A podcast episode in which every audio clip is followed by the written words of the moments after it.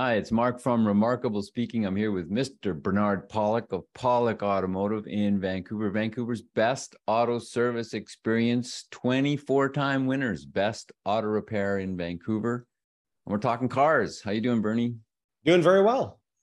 So today's victim is a 2008 Subaru Forester that had an AC problem. What was going on with this vehicle? Yeah, so the AC stopped working in this vehicle, and the owner had actually come to us stating that he'd actually seen some oil dripping from underneath the middle of the car and he thought the evaporator might be gone. So, obviously, a, a knowledgeable client with a bit of possible information for us. So, what kind of diagnosis and test did you do next?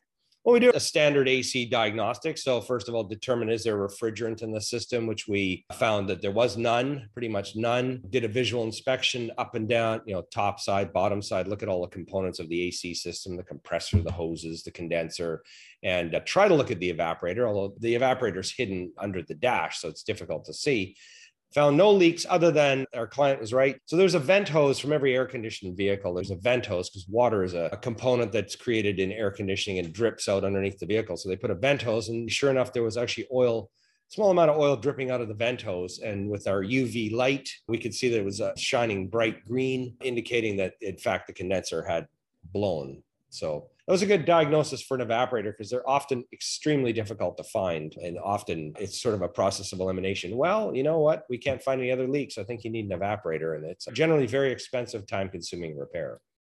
So you mentioned this evaporator was in the dash. We've seen some incredibly complex and difficult to get to. You're basically tearing the whole interior of the car apart, it seems like.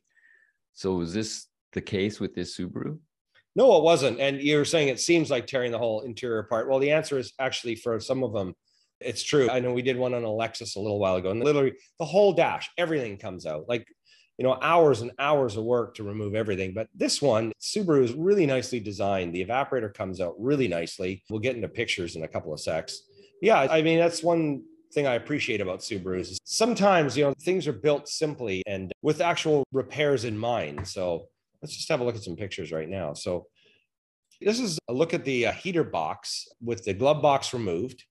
And this big metal piece we're looking at here, this is sort of a support beam for the uh, instrument panel, the dash. Obviously, provides some structure in case of collision as well. So this here is where the, so imagine that the glove box sits here if you're sitting in the passenger seat. The glove box is out. This is the view you're getting. This is the heater blower motor sitting under here. The cabin air filter sits inside this little panel here where I'm moving my mouse pointer.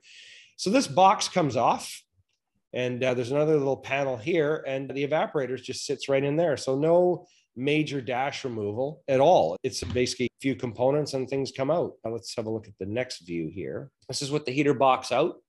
And there's the evaporator located right inside this box here. There's pipes which go to the firewall the expansion valve, which is a component of the air conditioning system, always bolts up to the evaporator, sits right here. So all you have to do is remove this pipe. You remove the pipes from the front. That these tuck out of the way, and the evaporator, not even any clamps. Once this covers off, it just slips right out. So uh, really pretty amazing replacement. So then finally, for last picture, we can see the old evaporator core here. You can see kind of a greenish tint over here. This is where all the leakage was. So again, it's nice when things are confirmed. Now you can see this is where the expansion valve was. So we're looking at the bottom of the evaporator here. This was extremely full of oil. So we had to clean the evaporator box out and clean the uh, drain hose out to uh, make sure there's no further oil because in future it blows. You don't want to have any evidence. You want to know freshly where the next leak is coming from. Plus you want to keep everything nice and clean. So removed all the oil out of the evaporator box. Again, you can see these fins are all kind of darkened with oil and that was our leak so there's our picture show for the day so what happens after the core is replaced and you put it all back together so after that, uh, we put the system into a deep vacuum. So what that means, basically, our air conditioning machine has a vacuum pump on it. We have actually have separate vacuum pumps we can use too, but it's basically a very powerful pump that puts the system into a vacuum. And what it does is it, it basically removes as much moisture from the system as possible. You want the air inside the AC system inside the piping to be absolutely dry. Any moisture can cause problems. It can cause freezing. So there's actually like actual water mixed in with the refrigerant, and refrigerant attracts water. It could cause freezing. So as it goes into the evaporator, you could actually have freezing take place. Of course, water inside the compressor is not a good thing because it's a mechanical pump. And so anything that moves around doesn't want to have water, it needs oil. So we put it into a deep vacuum for about half an hour, maybe a little longer. Then after that, we do a vacuum test for about 10 minutes. And then that basically determines is there a leak? If there's a vacuum leak, then we know we haven't solved everything and there's further repairs to do. But usually it passes. And just because it passes a vacuum test doesn't mean the system is fully sealed, but it's one step. So after that's all done, the vacuum test is confirmed. Then we fill it with the proper amount of refrigerant, charge it, and test it, and away we go. How common of a repair is this on Subarus? Well, this is the first one we've done. And as far as AC leaks, not that I wish them on anyone, but if you need to have an evaporator replaced, it's a pretty good job to do on a Subaru Forester. But uh, yeah, this is the first one we've done. I mean, the part is readily available at most suppliers that we deal with. So it's obviously not an uncommon repair, but first one we've done. So in comparison, this seems like a pretty straightforward kind of repair for something that's, you know, it's a complex system and it can be really hidden within the vehicle, like we've mentioned before. Is this another reason why you like Subarus? Absolutely. I mean, when I see this kind of thing, I appreciate the simplicity of the design and the ease of repair. And someone's actually thought about that. I remember years ago, first Subaru I bought was a 1980 Subaru, just kind of a quirky looking car remember looking underneath it and they actually cut little holes in the frame so you could tighten the oil pan bolts. I thought, man, that's thoughtful.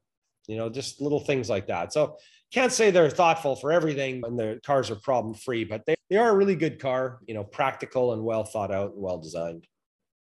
I like them. It's on my recommended list. if you're looking for repairs to your Subaru or maintenance, and you just want to feel comfortable with who you're working with. The guys to see in Vancouver, BC, Canada, Pawlik Automotive. You can reach them and book online at pawlikautomotive.com or you can call them and talk to them. Someone will actually answer the phone, although they're busy. So sometimes you got to leave a message and they'll call you back 604 327 7112 to book. You have to book ahead.